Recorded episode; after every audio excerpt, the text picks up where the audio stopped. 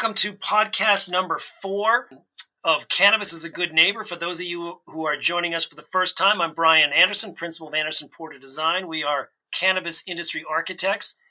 And yeah, our theme is Cannabis is a Good Neighbor. So, really excited to be talking to Jay Czarkowski of Canna Advisors, a fellow Connecticut native, uh, which is really cool. But uh, Canna Advisors out in Colorado.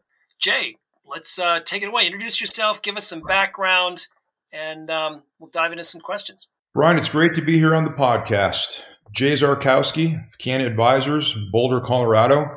Uh, prior to the cannabis industry, I was involved in construction and real estate development. Uh, we started that business in the early 2000s, all the way up through the boom and bust. We got into cannabis in 2009.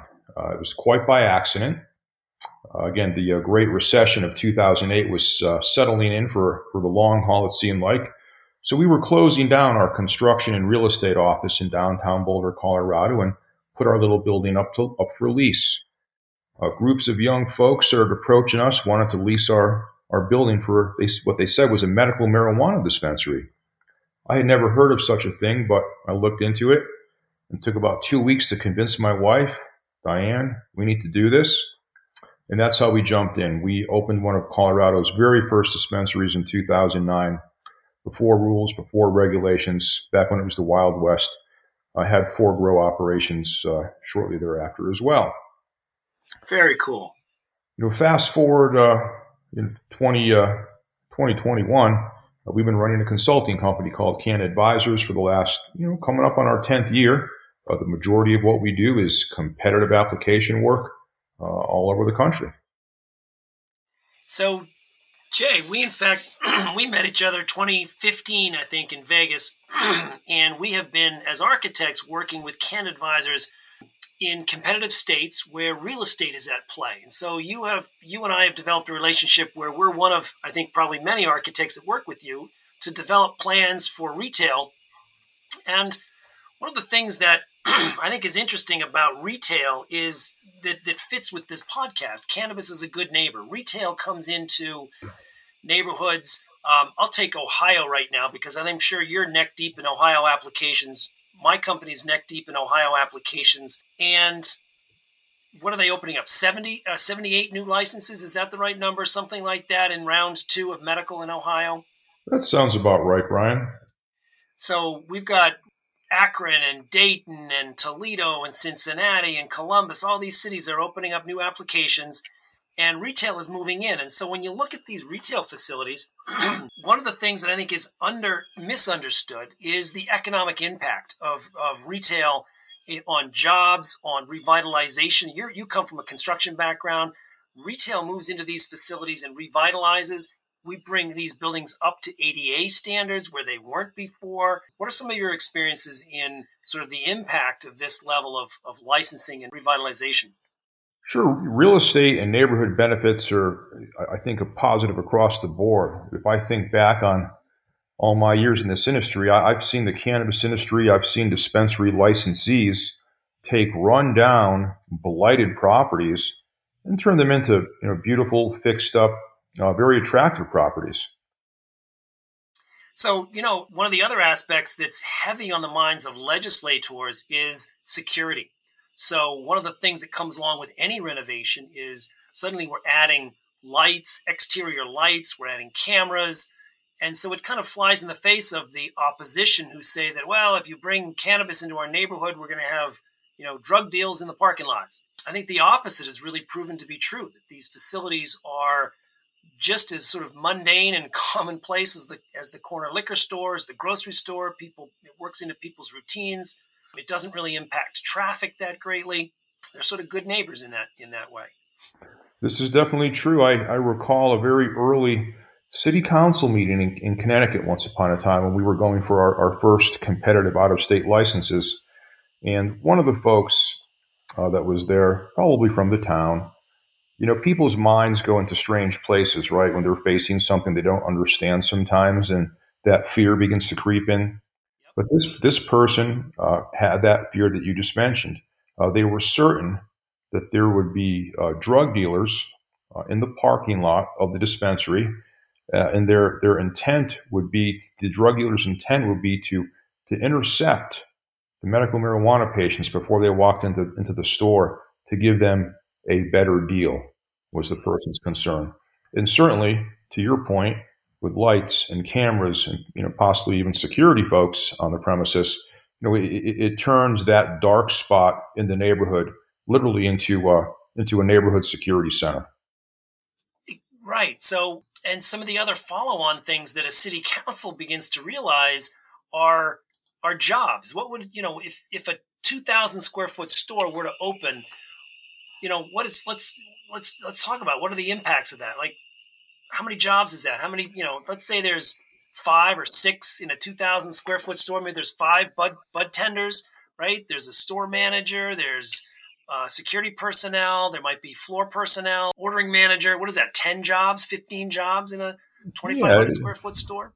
It's a it's a dozen or more jobs at least, certainly, and interesting jobs. You know, with with people interaction and um, you know jobs that really you know foster a person feeling good about what they're doing. Because whether it's for medical use or adult use, let's face it, even for adult use, there's a massive wellness component there. The folks that work at this dispensary they're doing a good thing and they're providing such an important service.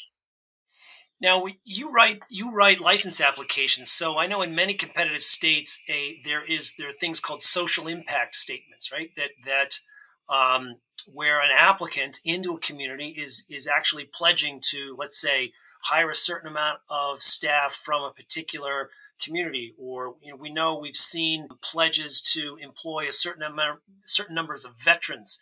What are some of the things that companies uh, are doing from a social equity or um, other types of in terms of their hiring practices and their business practices?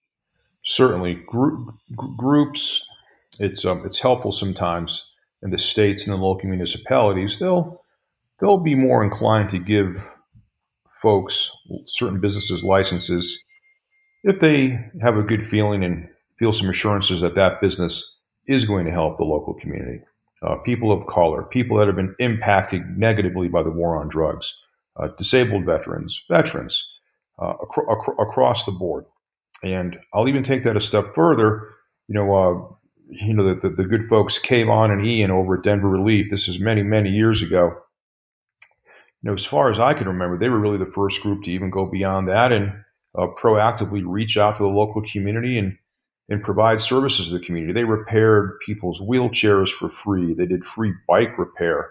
They just do uh, garbage pickup throughout the neighborhood on the occasional basis. They really reached out and did a lot uh, for their local community, stayed involved, re- really important, made sure the folks around them knew who they were, knew how to get in touch with them, so that if there ever was a problem, uh, folks would typically approach the owners of that dispensary first before taking any action that could be troublesome.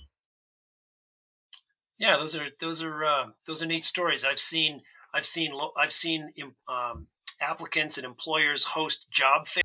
You know, in a in a high school gym on a weekend, they'll post job fairs to get uh, to get to meet to meet uh, meet demand, right? To find because jobs are scarce right now. Not well, jobs are not scarce right now, but employ, but staffing is scarce right now. Uh, do you think we've um, I know. So we're out here, and uh, I'm in New England, and and a lot of the tourist, you know, and places consume such large numbers of of employees.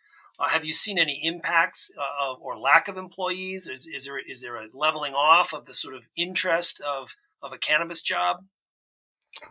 That's a great question, and honestly, um, I don't know uh, as, as regarding the uh, the cannabis industry in, in, in, those positions. I do know in my uh, town of Boulder, Colorado, there are so many jobs available. I know that because I have a 16 year old daughter, and every every single one of her friends is gainfully employed, which is pretty rare. But there's so many people, uh, so many small businesses hurting for employees.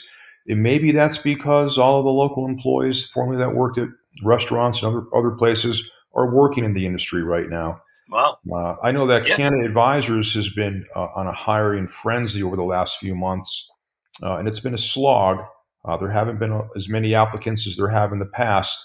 Uh, we've been lucky to find good people, but the overall consensus is there's there's certainly lots of uh, you know jobs available out there. Well, that's an interesting angle because it, it, it, it, makes me think of my own business. So to hear that you are on a hiring frenzy over the past few months, uh, my company has doubled in size since January, since uh, February of 2020. March March 2020 is when the pandemic hit, and to meet demand, cannabis, no one stopped smoking weed over over the uh, during this pandemic, right? So the, the cannabis industry has, in a way, continued to grow and develop my company has had to double our staff to meet the demand of look at states like Ohio come on and you know we're we're doing 15 applications today for uh, for Ohio uh, customers. Um, there is New York State is opening up. Um, Michigan continues to thrive. So how has that impacted uh, Canna? How has that impacted you and your and, and your business? So we had a you know things were slow for Canna advisors during the pandemic because I say this a lot for better or for worse. We've maintained our fairly narrow focus over the last nine years and really just mostly do competitive license application work. And the pandemic actually slowed a lot of those uh, new legalization initiatives down. now, the good news is the last 18 months are in a rearview mirror. And so many of these new programs that were supposed to develop year and a half, year ago, six months ago, they're all backed up now and they're all starting to move forward. So we're expecting at least the next two to three years to be uh, extremely busy uh, on the licensing and business development side. What are what are some of the new states that you see um, that uh, people could look out for, or people in those states listening to this might be um, beginning to uh, tune themselves into? I'm going to mention the Northeast. Uh, the, the, the, Northeast is huge. If I if I think about how many people live just in New York, New Jersey, and Pennsylvania, that's as many people as all of California. Maybe you throw in Maryland, Massachusetts, and Connecticut, you match the population of the West Coast. And I'm gonna I'm gonna go off on a little bit of a tangent here, but I'll be short and try to keep it to the point. California is just, uh, it's a strange industry, and as a general rule, I don't do a lot of business in California, mostly because it's been the Wild West out there, not just for a year like it was in Colorado at the beginning. It's been a Wild West in California for a generation. A lot of cowboys out there still, which is okay. I'm a cowboy too. But when I look at the Northeast, when it's a new industry developing from scratch, it's going to develop in a regulated way where compliance is certainly going to be before, you know, at the forefront of people's minds. And I look at all the financial expertise that exists in that part of the country the branding, product development expertise, marketing expertise. I really believe that the Northeast is going to become really the epicenter of the industry uh, nationally and possibly one day globally. Uh, the Northeast aside, uh, Alabama, believe it or not, is going to have a, a, truly competitive application process at the beginning of the year. It's great to see more action out of the Deep South. Uh, Florida is certainly poised uh, poised to issue some more licenses in the next six months, I would guess a lot of action out there. There really is. What do you have any predictions on the uh, southeast Atlantic states, the Carolinas, Georgia? I know Georgia had an application process. You and I we collaborated uh, with a number of cl- customers back in December uh, for the state of Georgia.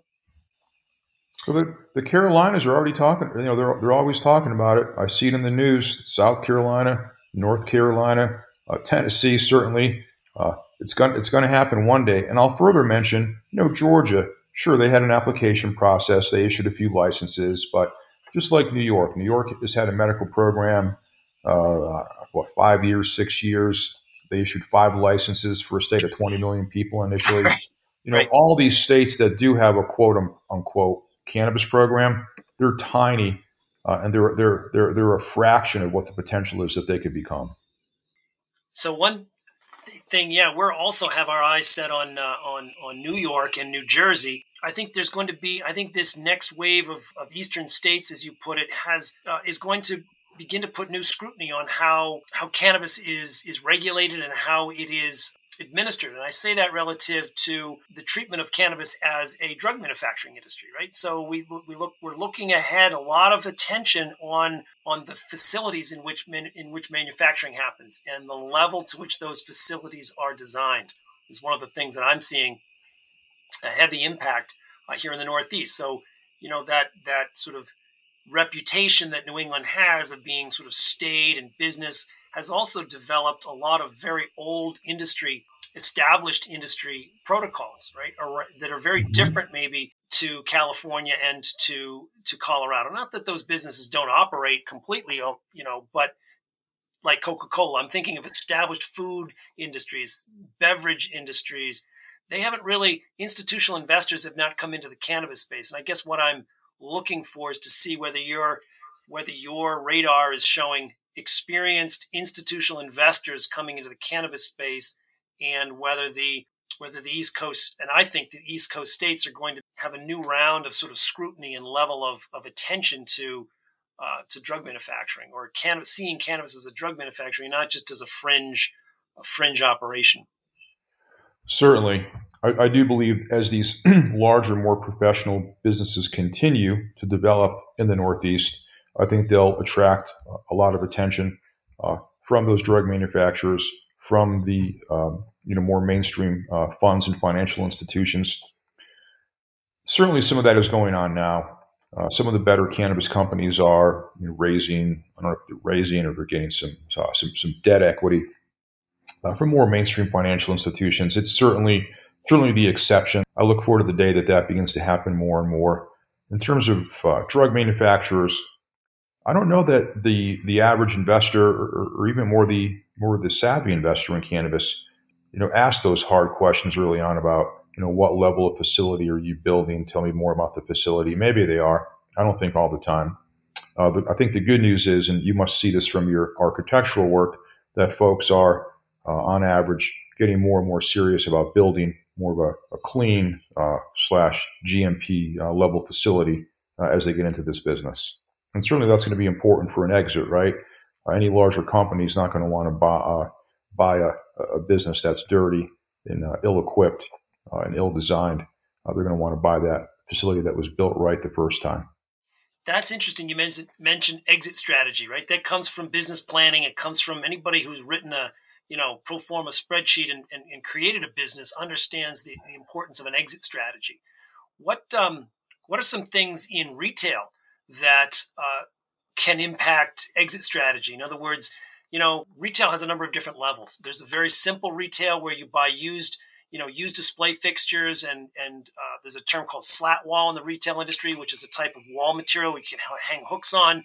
Right, you put up a number of hats and T-shirts in terms of merchandise, and you're up and running with a very very low dollar impact. And then there's a level of cannabis facility that is an experience, right? It is uh, it's something you may want to spend. You know, you may spend an hour there. It's just like it's there's there's some really really shooting for the stars retail experiences now in cannabis. How are you seeing that spread um, in the groups you're working with? I always enjoyed the concept of a, a retail experience that had a certain uh, tie-in component to the manufacturing or even the cult- cultivation facility. And we've worked on a couple of projects like that over the years, and that's a lot of fun. Uh, to take it a step further, this isn't uh, quite allowed in, in Colorado right now. Maybe it is in other places, but I'd love to see the, the day when you could have a, a retail experience that has that tie in to the manufacturing and cultivation element, uh, where there's also uh, an event space on the premises. Uh, I think that would be great to have uh, cannabis industry organizations, et cetera, be able to have events at a, such a. Now I know in in in California, uh, so, social consumption or on-premises consumption is allowed. Um, there are not a lot of other states that are following suit with that. I know, you know, you go to San Francisco and the Mission, and you find, you know, you find an acceptance of that. Um, what what is your what is your radar for social consumption as a uh, within cannabis? You know, are we going to have cafes where you can choose your CBD you know, mix to your latte or a THC mix to a latte? Is that in the foreseeable future?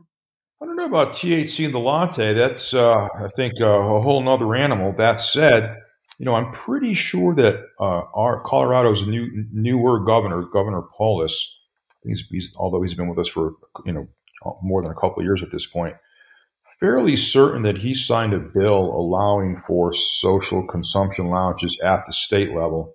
Now, I don't know if any municipalities have embraced that yet. I know there's been some folks talking about it in Denver and Boulder.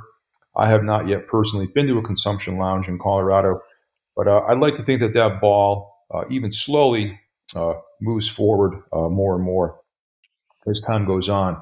Now, I'll mention probably the only social consumption lounge I've ever been to. I'm not going to mention the name, uh, even though it probably would, wouldn't be that big of a deal because everybody knows about this place, including multi-state politicians. I'm sure law enforcement knows about it. There's a there's a I'll call it an underground social consumption lounge in uh, New York City uh, that is so popular. It's gotten press. Uh, politicians, not just from the New York governor's office, but politicians from other states have actually traveled to visit this uh, visit this place and experience it. Uh, and it's well run. It's run by a guy. He's a risk taker and a pioneer, uh, like I was back in the day. And he took a chance to open such a business. Did a good job. Keeps it clean. Certainly doesn't serve any alcohol or anything like that. But it is indeed a safe place where people of all walks of life could gather and enjoy the plant. Well, I'm going to be uh, in New York City at the CWCBE next week. Maybe I will uh, check that out. Um, maybe I'll maybe I'll pop out there and take you over there, Brian. That, that'd be a lot of fun. November four, five, and six in New York. I'll be at the Javits Center um, next week. wow, well, this has really been an interesting conversation. Uh, any other side or ancillary things? Um, I mean, I think we just touched on the idea of design and and social consumption. Those are really fascinating subjects to me as an architect because social consumption, I mean, wouldn't that open up a whole new round of licensing and a whole new round of applications? I would imagine. It might. It might. I'm not sure. But as we're talking about real estate, you know, one of the other things that I would add is, sure, a lot of in, in a lot of places where cannabis is new, people don't understand it, so they're naturally afraid of it.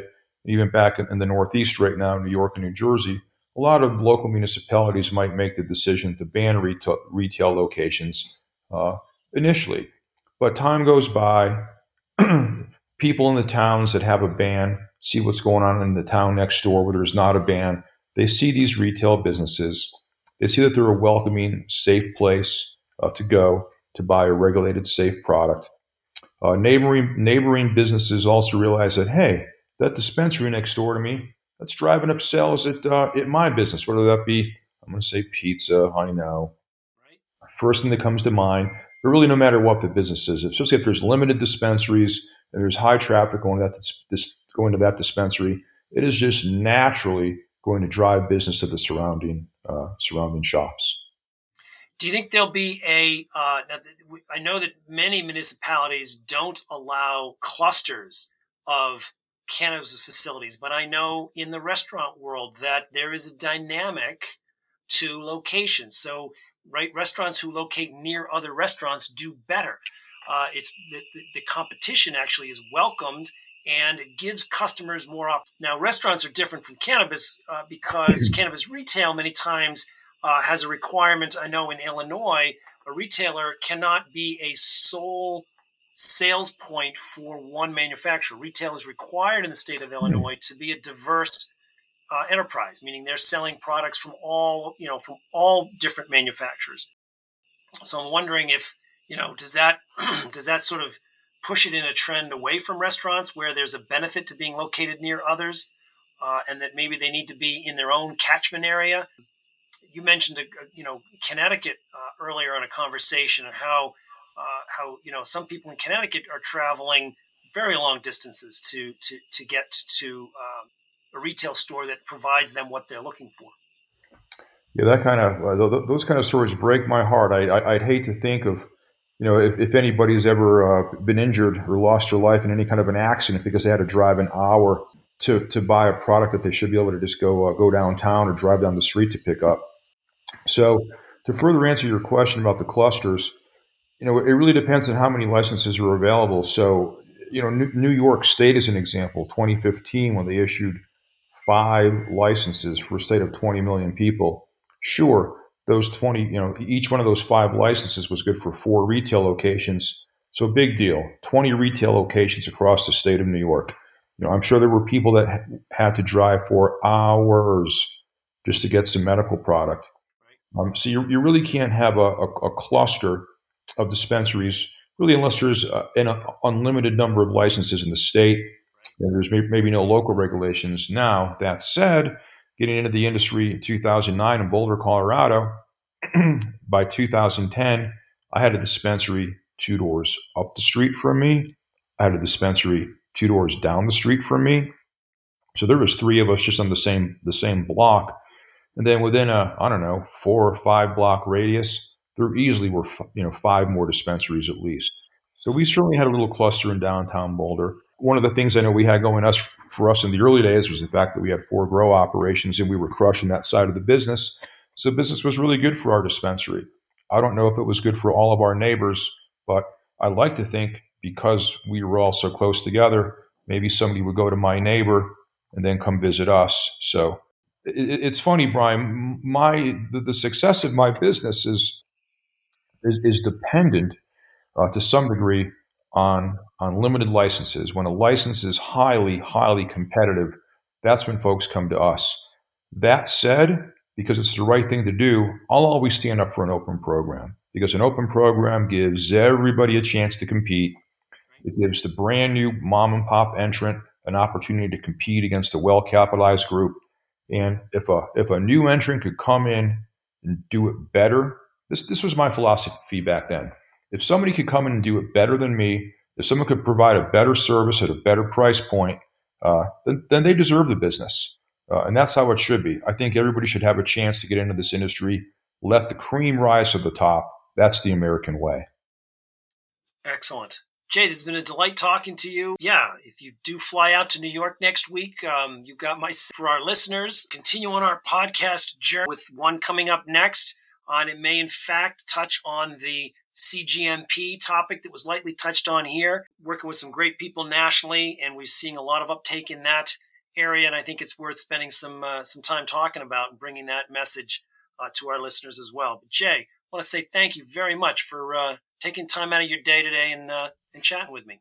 We had a good conversation, Brian. I'm, I'm excited for the industry after chatting with you more. All right, everybody. Jay Czarkowski, Canna Advisors, Boulder, Colorado, and uh, thanks for joining.